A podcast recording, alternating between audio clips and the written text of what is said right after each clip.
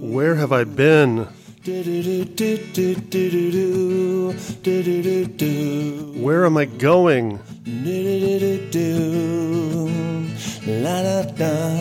Where am I?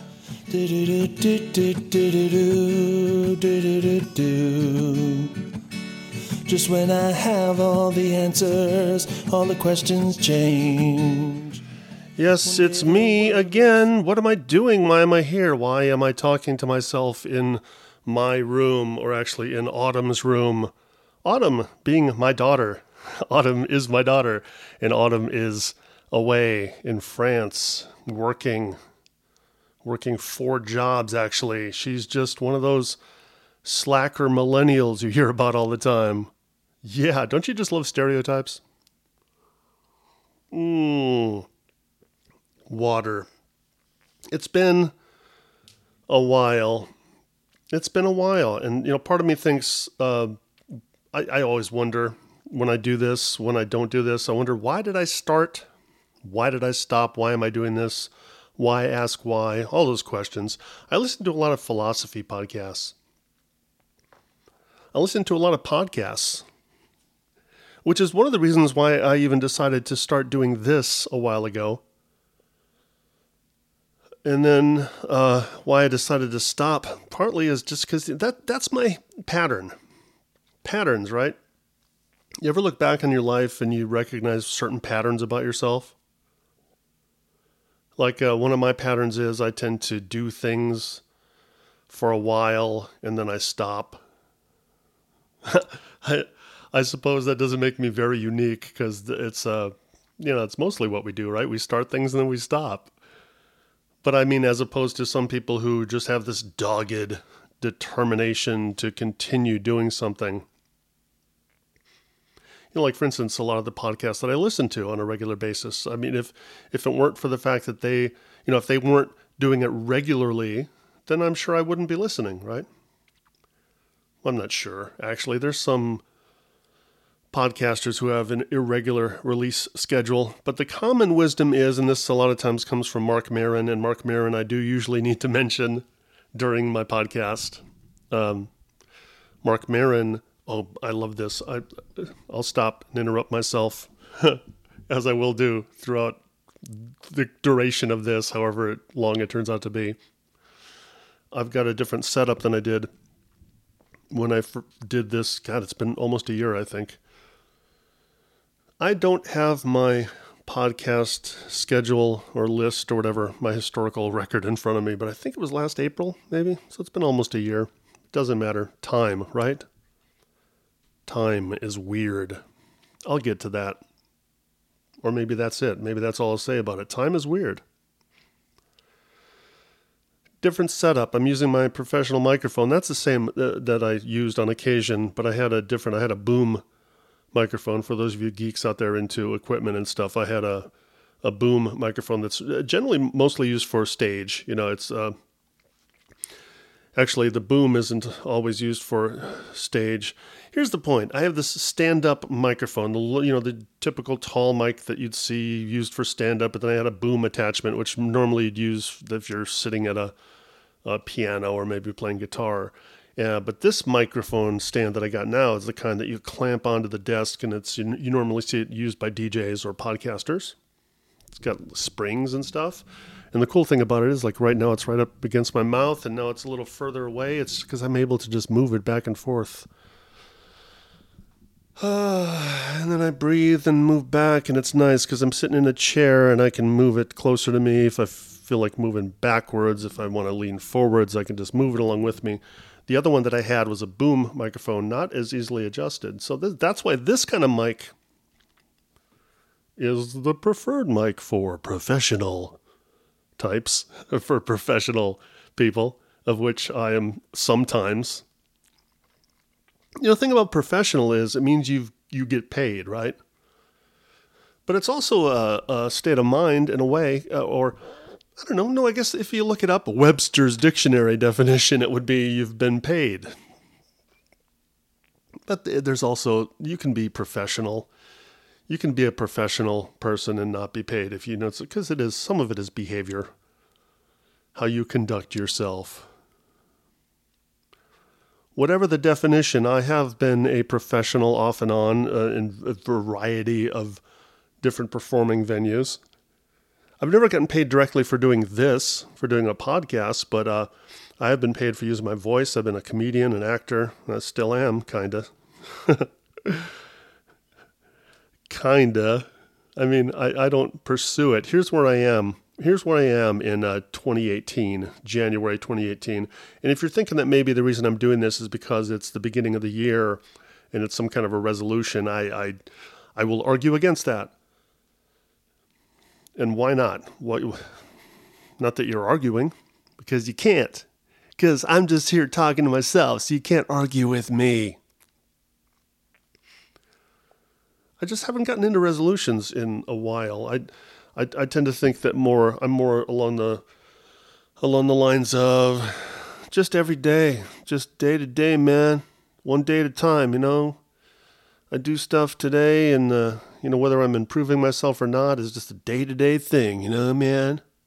And even though I've never gone to 12 step program, I'm kind of you know kind of into that, one day at a time.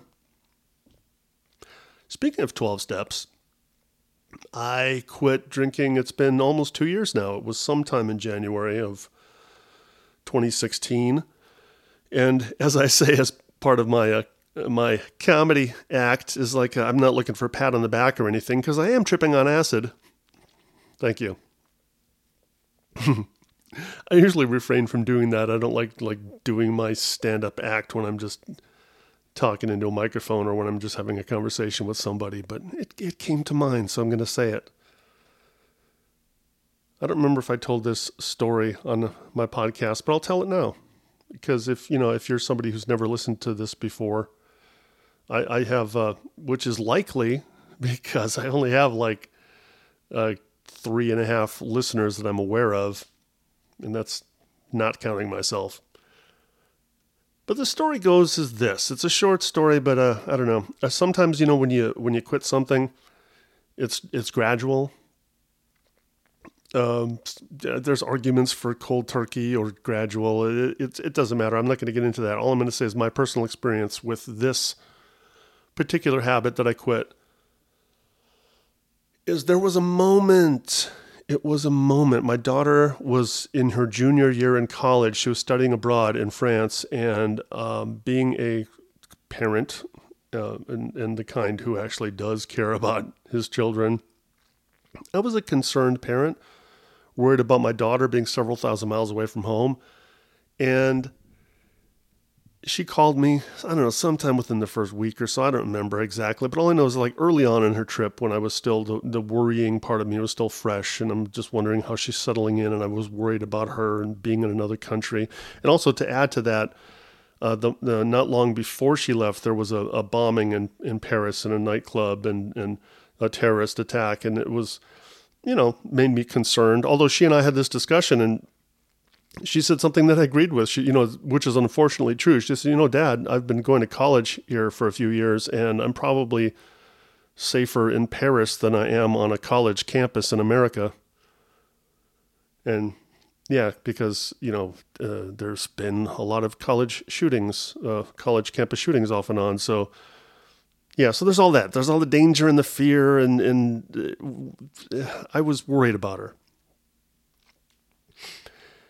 And then we had a conversation. We're on the phone, and at some point she was crying, and I went, What's wrong? Why are you crying? And she said, I'm worried about your drinking. Bow.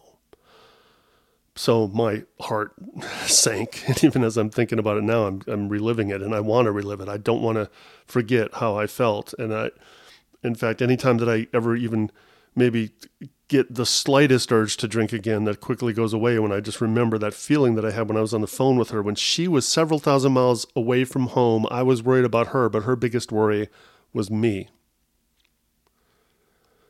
Concerned about her dad drinking. And, you know, it wasn't so much that I hit rock bottom or that I was doing anything stupid at the time or that I, I wasn't drinking and driving. I, I wasn't, you know, beating anybody. I wasn't violent. It wasn't that. It was just, you know, it was the, the rock bottom that I hit was that feeling of my daughter telling me she was worried about my drinking. And that was it. At the time I was drinking, uh, my drink of choice was real classy. It was boxed wine, five gallon container of wine that I would be sucking on throughout the week all by myself. And for no no real reason, you know, at the time I was even questioning why am I even doing this? Why am I drinking? You know, I just, I don't know. I mean, you know, life was good. I got I was getting along with both my kids. I liked my job. And yet there I was just just drinking by myself, just you know, chugging or sipping wine or vodka, just and just you know so i don't know. I don't know why i was drinking but i know why i stopped. And i haven't had a drop since. I've been going to places though. I've been going to places where there is alcohol because i the thing about the thing about it is is i, I think if if i was really uh like excluding myself from going to comedy clubs or, or sports bars or places where there's alcohol because I don't drink, that would, uh, I don't know, I'd feel, I'd feel kind of weak. I don't want to stay away from places just because there's alcohol there. I should be strong enough to uh, resist. And it hasn't even been that hard, oddly enough. I don't know why.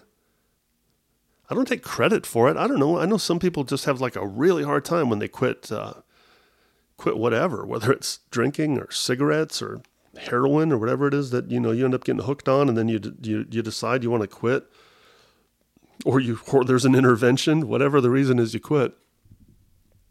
Some people have a really hard time of it and they go through physical and emotional withdrawals and I I'm lucky enough again, this is not anything where I'm rubbing it in or I'm uh, claiming any kind of superiority. I have no fucking idea why I'm so, hey, there's my explicit tag, earned it. No, but I really I don't have any idea why. I'm able to stop things. I've I've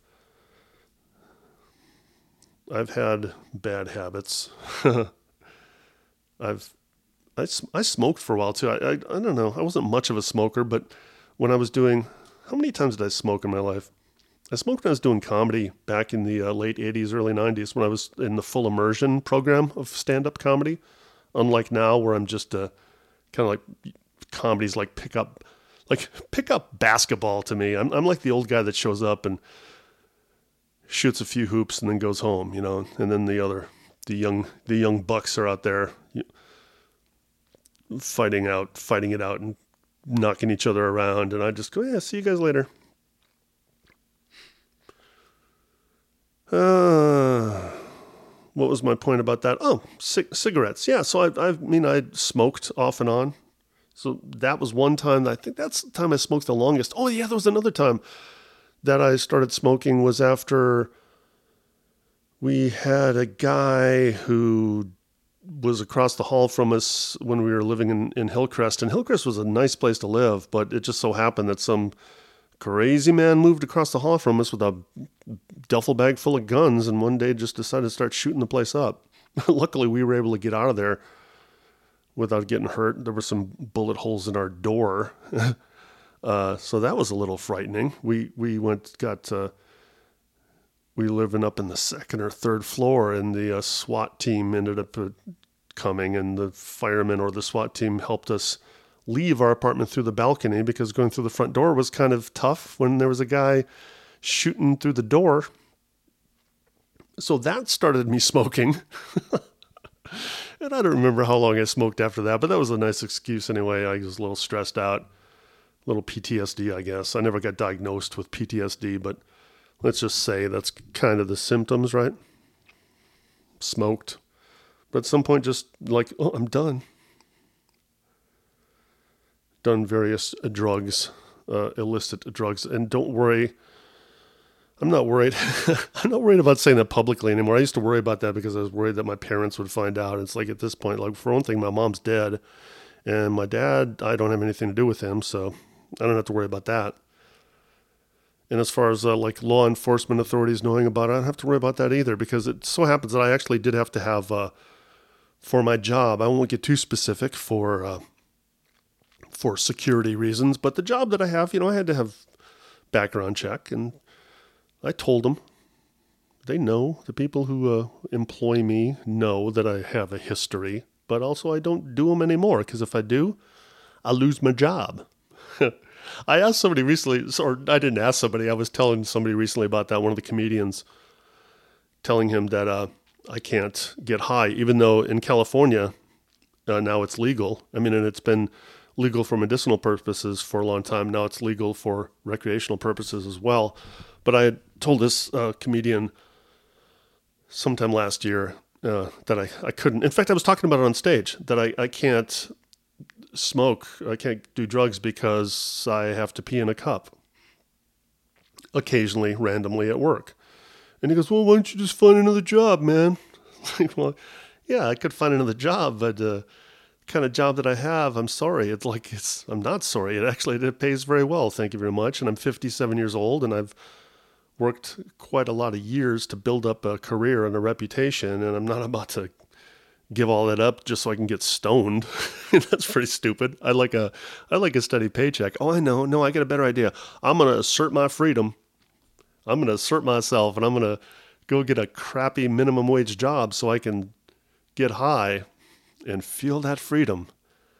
I I had that freedom before. The last time I was uh, the last time I was into getting high was back when I was again back to the full immersion. I say again because I just mentioned earlier the full immersion portion of my stand-up comedy career. That's back when I could actually call it a career because from uh, 80, 1989 when I quit my day job as a my cushy day job as a computer programmer, which is now called software engineer. But I, I quit my nice cushy day job to go work for minimum wage for the at the comedy store, and that you know while that bohemian lifestyle was there was something to be said for it. I much more enjoy my life now. The fact that I didn't end up making it is is okay with me. I've come to grips with that. Kind of. Kind of. In fact, you know, up to this point, it's uh, we're 17 minutes and 26 seconds into this. I I haven't even I haven't looked at my little notepad. I, I'm just going off the top of my dome here, as, as you might guess, since I'm just babbling. That's one of the habits I'm trying to get out of when I'm on stage. Anyway, is uh, you know I need to take a few more breaths when I'm doing stand up, there's more of this expectation that maybe you should uh, get it, get some laughs now and then, preferably maybe every 10, 15 seconds or so, give or take, a few times a minute. I don't get so nerdy anymore where I time it, but I do know that babbling on like this, uh, as I sometimes do on stage, is not really it's not really part of the art form that people appreciate. Um, that might be more of a one man show kind of thing. Or maybe this, maybe it's podcasting because you know it's uh, I, I, you know there's a lot of uh, comedians. Marc Maron again, I'll mention. Um, he's a funny guy, but he's not always like going for the laughs when he's doing his podcast. His episodes tend to run an hour, and it's just you know talking like this. The only difference is he's talking to people. he does have that part up front though, where he just uh, is talking. I'm assuming mostly off the top of his head. So now, 18 minutes and 50 seconds into it, I'll get to the top of my list because it reminded me when I said that I'm, I'm pretty much over it, that I'm, I'm, I'm, I'm okay with the fact that I didn't make it. I didn't have whatever it took to stick to it, whether it was talent or persistence or, or just I, you know, didn't get the lucky break that I needed or I didn't stick around long enough to get the break. I don't, who knows? Who knows? I get a story to tell about that that makes me feel in good company. But first, it's the word envy. Because sometimes now I watch comics that are living in this parallel universe here locally in San Diego County, and they'll post stuff on Facebook where they're doing the kind of stuff that I was really serious about doing um, 25 to 30 years ago and even sometimes 10 years ago, but it doesn't matter. Off and on over the last 30 years, I have pursued bookings. Sometimes bookings bookings have just come my way. People sometimes will just call out of the blue. And a few years ago, that happened. Uh, Lamont Ferguson called me. He's the guy who's uh, headliner now, has been for a while, and we know each other from back in the day at the comedy store. And, and he just, you know, called me out of the blue and just did this gig a few times. And, uh, but point being, as I'm not pursuing it now, it being bookings, it being a career, it being uh, getting on TV, it being all the uh, going on the road, all those things that you know uh, that that would actually be called a career. I, am not thinking about that when I when I go to do stand up now. It's because I just I feel like doing it. I like performing, and and I'm doing it to have fun. And it's not that you know you. I could I could also do it to have fun and still look and pursue bookings. I don't know. Maybe that'll happen again someday. I have no idea. But for the time being, I'm not pursuing bookings. But here's where envy comes in.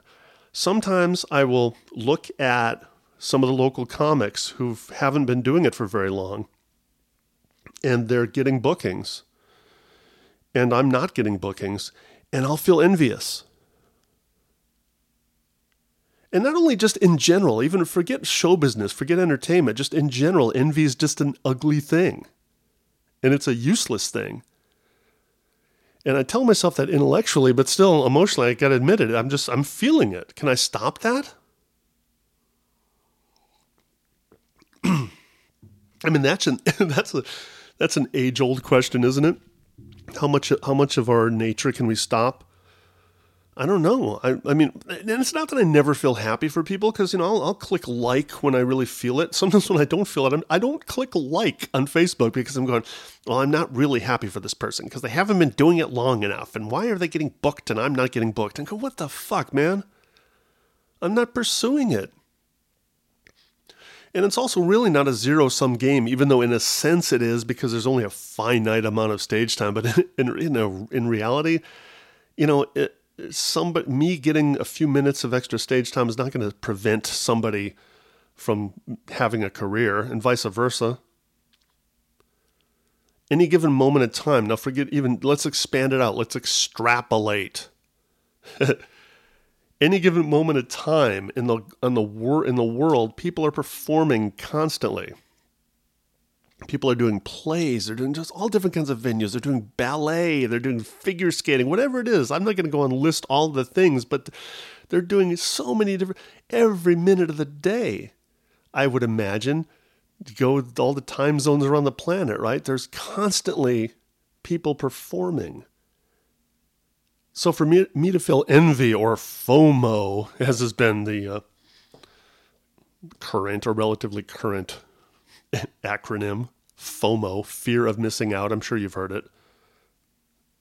I don't want to be an old dude that's explaining something to you that you've already heard. I mean, for me to feel that it's ridiculous. But here's the thing: if I feel it, I feel it. So I can't, I can't, den- I don't want to deny it. I want to, I want to delve into it though and go, why am I feeling that? And I think part of it is maybe because, you know, in our minds, even though I'm 57, technically I am. No, I know I, I am. Not technically, I am. That's a number, that's an objective fact. I've seen my birth certificate, I've lived it.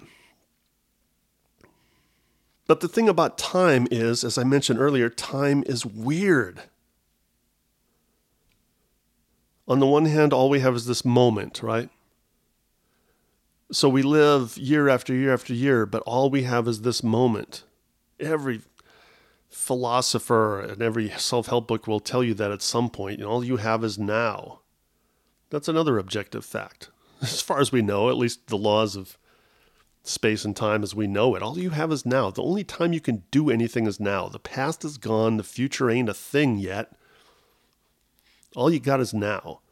So that's our experiencing self. All you can experience is here and now.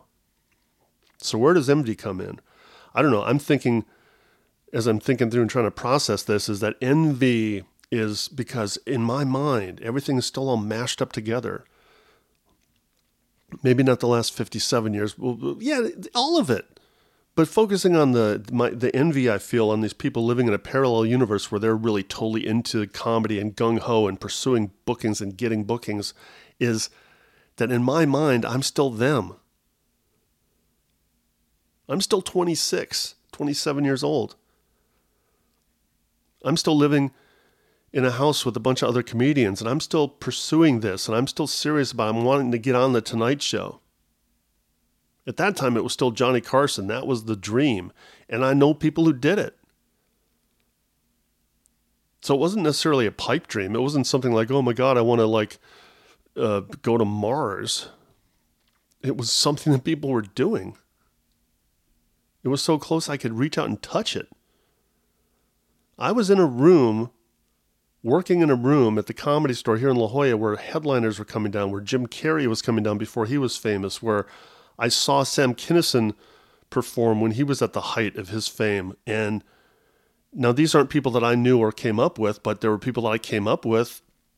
Mark Brazill ended up going on to create that 70s show. Before that, he wrote for Dennis Miller. He was uh, writing for Third Rock from the, from the Sun.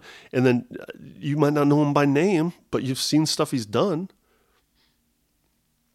One of the local comics that was doing open mics was Steve Kelley. He was also a political cartoonist here in San Diego. And he got on The Tonight Show with Johnny Carson. So I was there. I was in the room. I was performing with people who were doing that, and I was going to be one of them. And then it didn't happen. Or at least it didn't, didn't happen quickly enough for me. I moved up to LA and I don't know. I just it just it just didn't happen quick enough and I left. Went back to my day job and and then that was it kind of question mark for a while, but but the point, getting back to the point of why envy? It's silly, is why. I mean, there's really no good reason for it. Envy's just silly. It's like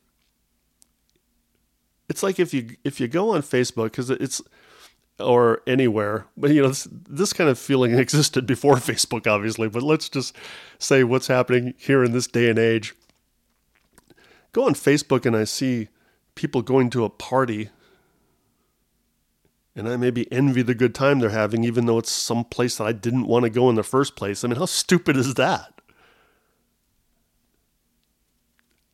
And that's what I feel about these gigs. On the one hand, it's like, yeah, I really wish I could have these gigs and, and all, but I really don't. I'm not pursuing it. I'm not, if I really wanted it, I, I would get it. And it doesn't matter that I'm 57. I believe that. It's like I, I, I've done it every time in the past. Even as recently as just a few years ago, I was I was performing and getting gigs. And and 10 years ago, when I decided that I was going to get back into it again, I was I was going up and I did every improv up in uh, up north. And I say up north in you know L.A. area. I did Hollywood, Ontario, Irvine, Brea, all of them. I get gigs at every one of them. So it's, it's something I know how to do. So why would I envy people that are doing something that I've already done? And that if I decided I wanted to do it, I'm pretty sure I could do it again. But I don't want to, or at least I'm not putting forth the effort. So what the fuck is wrong with me? Envy is stupid. That's that's it's just stupid. So I, I you know, I, I guess I've said enough about that. I don't want to kick myself much more than I already have, but I do know that that's something I'm working on working through it. I don't know when, when uh, if there's going to be a, just a switch that's going to flip one day where I go, oh yeah, that's right. It is stupid. Because see, I'm saying it intellectually, I'm saying it's stupid, but I'm still feeling it. I can't deny that sometimes when I look at somebody posting something online and I see that they've got a gig, and if I feel anything other than joy for them, I'm an asshole. right? That's what I feel. And a lot of times, I maybe sometimes it just depends on the person. Sometimes I look at some somebody. I'm not going to mention names, but sometimes I'll look and I go, "Oh, good for him, good for her." And other times I go, "Fuck that guy." so I don't know. Maybe it's just maybe it's not that I'm feeling envy because they're doing something that I that I'm not doing anymore. Maybe it's just because I don't like that person. I or whatever the reason. I don't know. I mentioned earlier being in good company as far as the quitting, stopping before I made it. but here's the thing about making it I'm still doing it to an extent. I mean, I'm, I'm still like, I didn't count exactly because I'm not really totally nerding out like I used to, but uh, there, there have been some spurts over the last year ish, year and a half. I've been doing uh, open mics So even though I haven't been pursuing bookings, I've been doing open mics, and I've been going through some uh, some runs where I I perform like three or four times a week for weeks at a time, and then I'll stop for a couple of months, either because autumn, you know, during the summertime before autumn went to France, I took some time off. I took some, some time off during the last two uh, holiday breaks. But point being is like I've got probably performing 50 to 100 times a year. That's that's 50 or 100 times a year more than I did for years at a time. That's 50 or 100 times more in a year than some people ever do. And I'm not just talking about everybody, I'm talking about people who say they want to do something and don't. There was this guy at work who had found out that I was a performer. He found out that I was a musician, that I had done stand up and and uh, so he confessed to me that well, you know, it's something he had always wanted to do, right? But he never did. And then he'd say, hey, and every time every time we'd run into each other in the hallway, he'd go, "Hey, you know, I'm still I'm working on that I'm working on that act. I'm working on that act. And one of these days, I'm going to, one of these days, one of these days, one of these days never came, never comes. Guy was, uh, it wasn't too late. It's never too late. As long as you're alive and kicking, it's never too late. This guy was in his 40s, probably. Kicking himself because he hadn't done it before and then still not doing it. And and that's the thing about doing anything or about or about not doing anything. You know, either it really is this simple. If you're going to how do I put this? I'm thinking about writing because it occurred to me once about writing when I was kicking myself because I'm, you know, I'm just not writing enough. I'm not writing. I'm not writing. I'd, I'd like to write, either write a novel or some screenplays. I'm just, I need to write.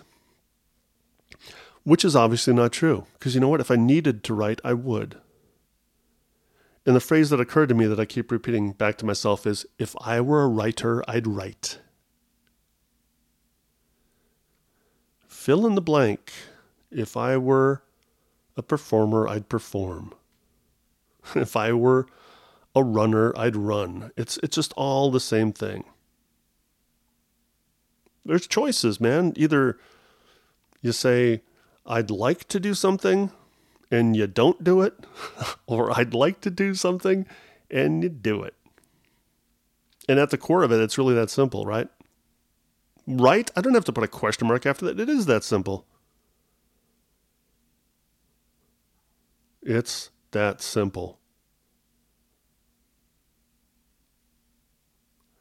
So why do I still kick myself? Is like because oh I didn't end up being famous or I didn't end up uh, this or that. It's like I've still done it and I'm still doing it. Not just stand up. I still have I still have an agent here in San Diego too for acting, and I still uh, go through the casting calls in L.A. and I go up there a couple times a year for auditions a few times a year down here in San Diego, and I got I got something going up in uh, Temecula with uh, with a play. I can mention it, Filmmaker IQ, Filmmaker IQ with a the man who runs that. His name is John Hess, and he he calls me now and then, and I go up there and do stuff for him. And that it turns out to be that's the kind of stuff I really like at my old lazy age is uh is the kind of stuff where other people do all the work and I just show up. I just drop in and say a few things, move my body and my face in whatever way is required for the gig, and then I leave. You know, they're they're doing all the work. That's kind of nice, isn't it? I mean, that's that's essentially what acting boils down to, anyway. I mean, actors sometimes get all this feeling of self-importance because they're the ones that are on the screen and visible. But if you watch the credits roll at the end of a movie, there's hundreds of people at the end of a film that you never see that are doing all the work, most of the work. And I'm not saying acting is easy and shouldn't get any credit, but come on, actors get way more credit, way more credit than uh, than we should. Same thing with comedians. On the one hand, it's like, well, the comedy club really wouldn't exist if it weren't for the comedians. Yeah, but you know, the comedians just walk in, walk up on stage, talk for however much time they're allotted, and then leave. right? In the meantime, the waitresses, the bartenders, the club owner that the comedians curse at because, oh, the club owner doesn't care, this, that, the other thing is like, they're the ones doing most of the work. ah, this is helping me. I don't know if it's helping you. Because again, just extrapolate this. I'm not, I don't want to insult your intelligence and tell you how to how to process what I'm saying, but uh, you know, I laugh because uh, when I kick myself over, oh, I just haven't followed through enough, or I haven't done enough. It's like I've, I've done more than a lot of people who say who say they'd like to do something and never do. I mean, 50 or 100 times a year getting up on stage is that's fine. It's more than zero. And I'm not the one putting in all the work. I'm not the one whose butt is on the line if the club closes down because I, I rely on that money for you know a paycheck or or it's my, an investment because I'm an owner or an investor in the club. I'm just some schmo that shows up and does three or five minutes. and as for those people I feel envious about, God, I'll get over it. I gotta get over. I gotta get over that. I gotta. I got to. I'm going to. So here's the good company I'm in. Former Twitter CEO. I just found out that I found this out. I was listening to a podcast, a geek podcast I listened to. Either Recode or Recode Decode. What's the guy's name? Dick Costolo. I didn't write down his name, but he was a he was a he was the CEO of Twitter for six years. He wasn't one of the founders, but he knew the founders, and uh, he he also had founded his own companies in the early years in the '90s and the early years of the web. Uh, Feedburner was one. Anyway, this guy was a visionary guy, and he he had a, a the the kind of guy who he had created companies that were bought like by Google, right? And then he was gone to be the CEO of Twitter for six years. But here's the part where I'm in good company. This guy, his initial thing that he pursued before any of this was stand up comedy and improv. When he was in college, he was a computer science major, but he also was doing improv and he was starting to do open mics when he was a teenager. And then he instead of using his degree in computer science, he ended up. Uh, this was in Chicago. He ended up going to Second City, and uh, this is if, for those of you who don't know, but I'm, I'm guessing you do. At least in the back of your mind somewhere, you've heard this. Second City is where a lot of us Saturday Night Live people come from. That, along with the Upright Citizens Brigade, but but this is back in the day when SNL. This was before UCB so this guy, look him up, Dick something. he was pursuing this. He was going gung ho. He got an audition for SNL. That's how far he went. He was in the. He was with Steve Carell before Steve Carell was famous. They were at Second City together. So he was with. He was in that class of people, and by class I don't mean class in the sense of like uh, you know upper class lower class i mean class in the sense of like going to class he was going to second city classes and steve carell and he was in classes with steve carell but at some point dick decided he just had tried hard enough and it just didn't happen or wasn't happening and he was tired of struggling and tired of starving and he decided to use his computer science degree and he went on to you know eventually become the CEO of Twitter for 6 years in up in like 2010s so I mean Okay, so he did it at a different level than me, but it's it's kind it's a similar story because I've got my my day job is is involved with computers and and I also made a made a run at it for several years very seriously, and just decided it was like oh man this is just this is just too hard to make a living at this. It, it's doing it for doing it for a few bucks here and there is one thing, but making a living at it is hard got to go on the road. And You got to. I mean, I don't need to go into the gory details. The point is, it's just you find out, and I found out, and that's the part I should not regret, and I don't regret is that I at least tried. And for years, I felt like a loser, but it's like, come on, I'm not a loser. I tried. and this was I just had never heard that kind of that story. I've heard a lot of people who you know, either quit. Uh, they're lawyers and they quit.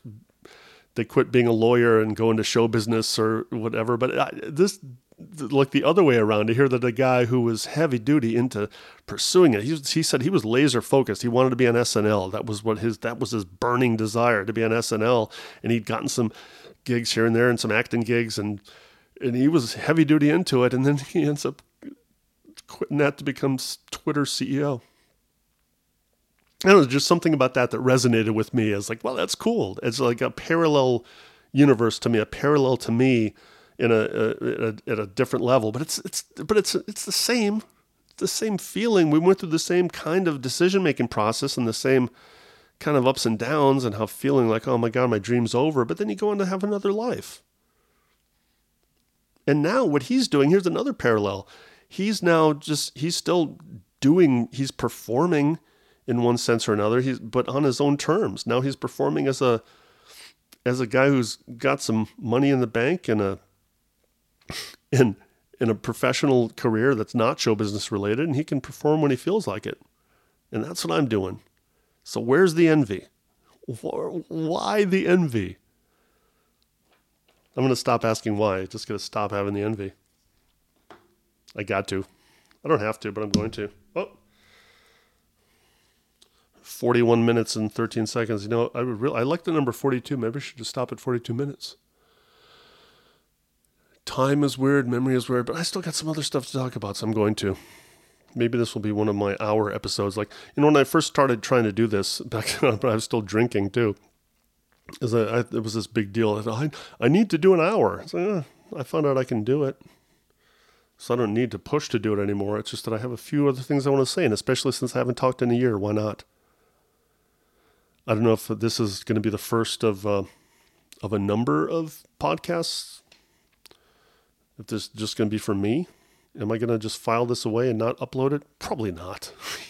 There's been times when I thought that, and I, I, I had even said it, and then I uploaded it, and I listened to it later, and I go, oh, that's kind of funny. I thought I was recording it for myself, but this one, this one, I'm not feeling like I'm recording for myself. I feel like I'm talking to somebody else and I will upload it. But I don't know if I'm going to make this a monthly thing, a weekly thing, or if I'm just like see you again in 2019. I have no idea. So I already said time is weird. Could you be more vague? Here's the thing. I'm 57. I don't feel 57. I don't 57. What the hell?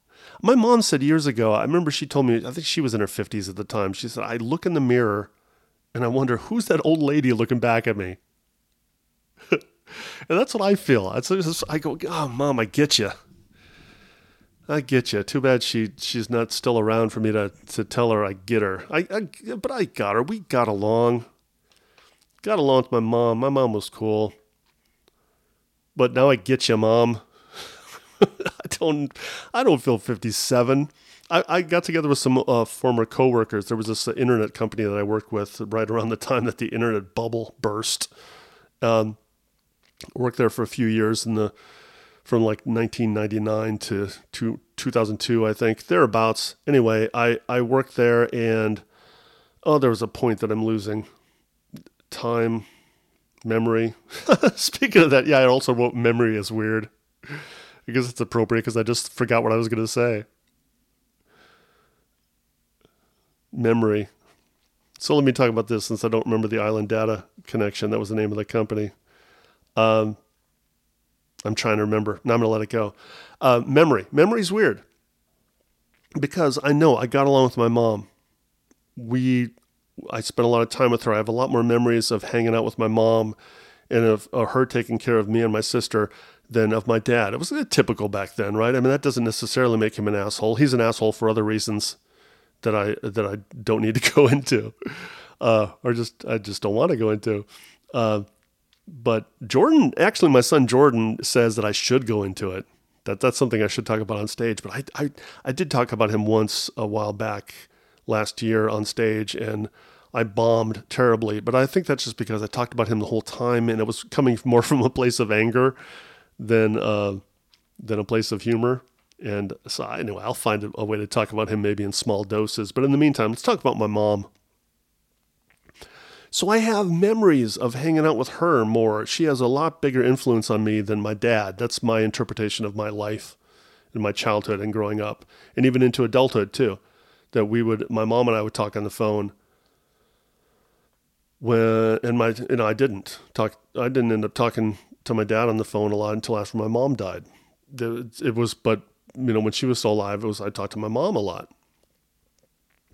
but here's the thing about memory is I don't have I just only have a few specific memories of what we talked about in my childhood, you know, growing up, going to college, coming back home, living at home, and then into adulthood when we didn't live together anymore. I I have very few specific memories of anything that she said or I said, and yet I value that and I know it's like deep in my being and it's influenced me it being you know our relationship has influenced me but i don't have very specific memories of it so it's just it's weird and it's I, I wish I had something more profound to say about it. It's just it's just weird, and it's not just about my mom. It's about everything. I mean, I don't know what what kind of memory you have.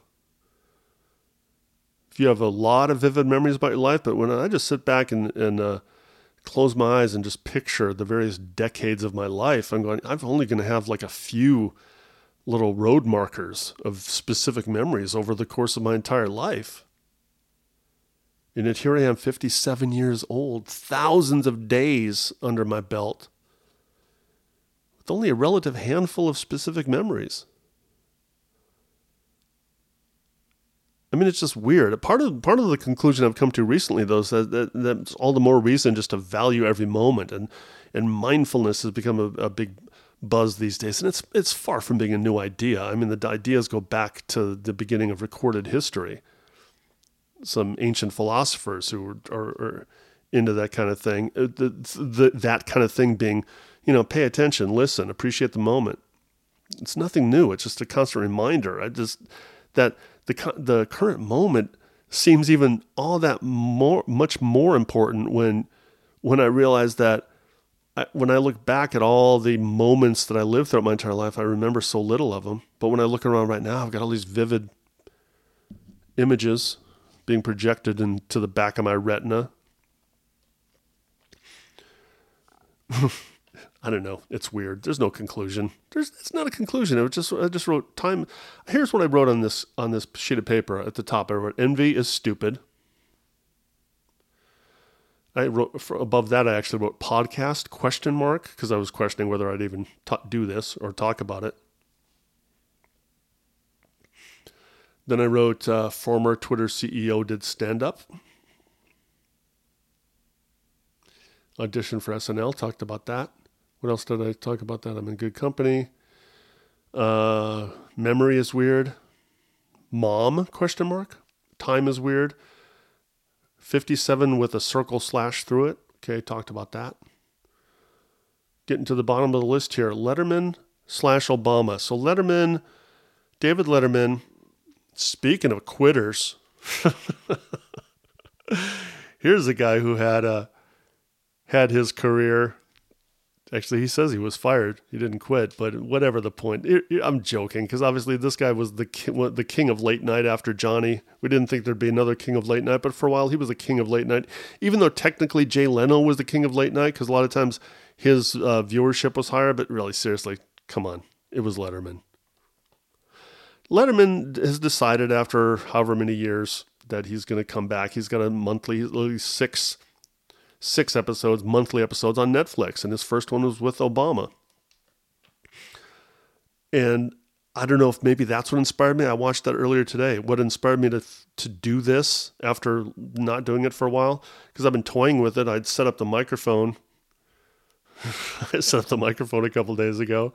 I've been thinking about doing this again but then something just made me think more about it today. Maybe maybe it had something had to do with the you know David Letterman after taking all his years off and decided to come back and do it. I guess here maybe the the only connection I'm not connecting myself to Letterman in any way other than this that he's a human and I'm a human. And he quit his show and it doesn't mean he's dead, doesn't mean he's done. He just stopped for you know a while, and now he's back to doing something once a month. He used to do it every day. Now he's like he's doing once a month. Will that be the only six he does? I don't know. I don't know if he knows. And that's what I feel about this. Is I'm just I'm doing it because I feel like doing it, and I'll have maybe uh, maybe a couple people listen to it. But even if nobody does, maybe maybe the thing about memory being weird, maybe this will only be for me. Maybe this is something that I can listen back to in a few years and remember at least something specific about what happened in my brain, in my mind grapes. For those of you 30 Rock fans out there, I'll have some record of what happened what in my brain for an hour in 2018. Because I don't know, if I don't say something, if I don't take a few pictures and say something or maybe take a couple of videos uh, uh, in 2018, how will I even know it happened?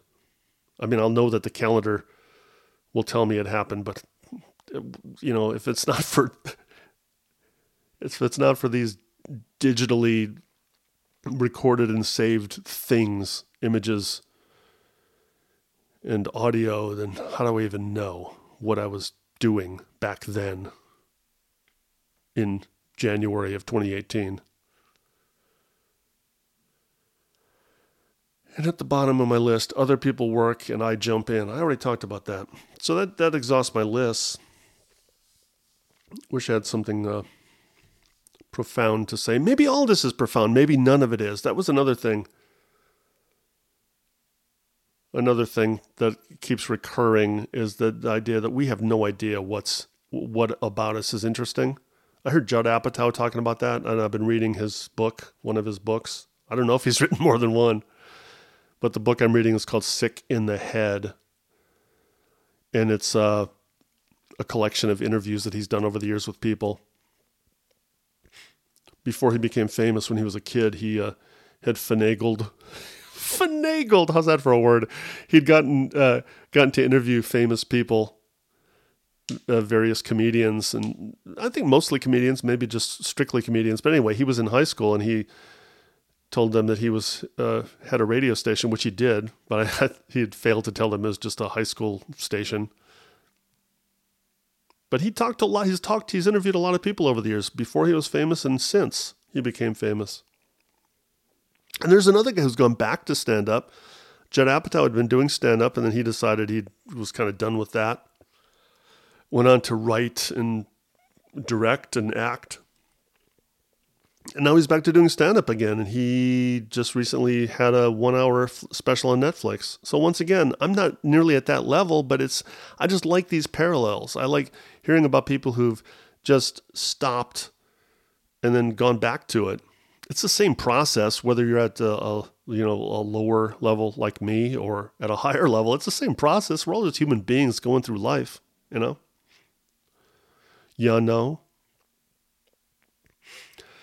So, Judd Apatow, um, it was the thing that he had said, he had said about sometimes he'll just put something in this in a script and he just thinks it's a throwaway line, just something to get from one place to another. Maybe it's just something that's needed for the narrative, but he doesn't think anything of it, and it's maybe just some autobiographical anecdote, and and he'll think it's just some mundane thing, and then after the movie's released, people will come back and go, oh my God, that just touched me.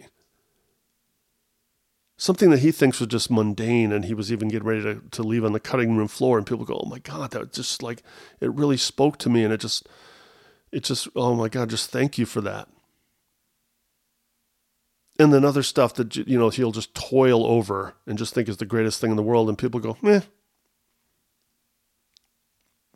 Now, this is far from being a specific thing to Judd Apatow, obviously. It's just an anecdote that came to mind because it, rem- it reminded me that we're all going through that same thing, especially when you're performing or any kind of art, that you just never know what things you do are going to be interesting to other people or not. And that's what makes it really difficult to, to decide what to put out there, what to put on stage, what to put into a microphone like I'm doing now. because sometimes you know you just think, ah, this is this is boring. This is just you know whatever, meh. And other people will go, oh my god, that was awesome. So the word profound comes to mind because I was thinking, oh god, I wish I had something more profound to say. Ah, you know, maybe I'm being profound without even trying. Maybe if I try to be profound, it'll just lay flat, you know. Because for one thing, being profound is uh, going to be subjective anyway. So Jordan, on, along those same lines, Jordan was telling me I was telling him some stories about my life, about situations with my dad and and uh, and and other people, but but specifically just about some of the dysfunction in my family. And I and I don't think I had a rough childhood. I had a good childhood. So I'm not I'm not going to play that card because that would be that would not be genuine. But with that said, there's just some stuff about him that I, I was telling Jordan about, and he, he goes, My God, why aren't you talking about that on stage? And I said, I don't know, I just don't think it's interesting. And he's Are you kidding me? So, see, I don't know. If Jordan is interested in these things that I think aren't interesting, maybe other people find them interesting too. So, I'm not going to get into the specifics here, uh, just to say that we never know. You know, the things that I think are just like, eh, somebody else might go, oh, wow, that's, uh, yeah. How about that? How about that for being specific? Even this podcast, I mean, I've been babbling here for close to an hour. I'll be shutting it down. I'll be shutting this down short of an hour, I think. I had one specific uh, listener. Her name's Janet. Hey, Janet, in case you're listening. Um, and at some point, it was a really nice compliment that she had said to somebody else on on Facebook. She made a comment directed at somebody else, but I was also on the thread. But she had said that she listens to my podcast and, and it and uh, it makes her think. it makes her think. And I thought, oh, that's cool. What else can I ask for, right? I mean, making people laugh is nice, but I think making people think that's a cool thing. I like to make people think. I'm not trying to make people. I don't know what I'm trying to do. Right now, I think I'm trying to end this, and I will. 57 minutes. That's close enough to an hour, don't you think? Well, thanks for listening. And if it's a future me listening, well, I'm thanking you too, because I'm, I'm just thanking you because I'm grateful. gratitude, gratitude. There's a good thing to end on. Goodbye until next time, tomorrow or next year. Just when I have all the answers, all the questions change. One day the world looks so normal, next it looks so strange. Looking over the ocean on a sunny day. I'd like to stay here forever, it would be okay. Do do do do do do do do do do do.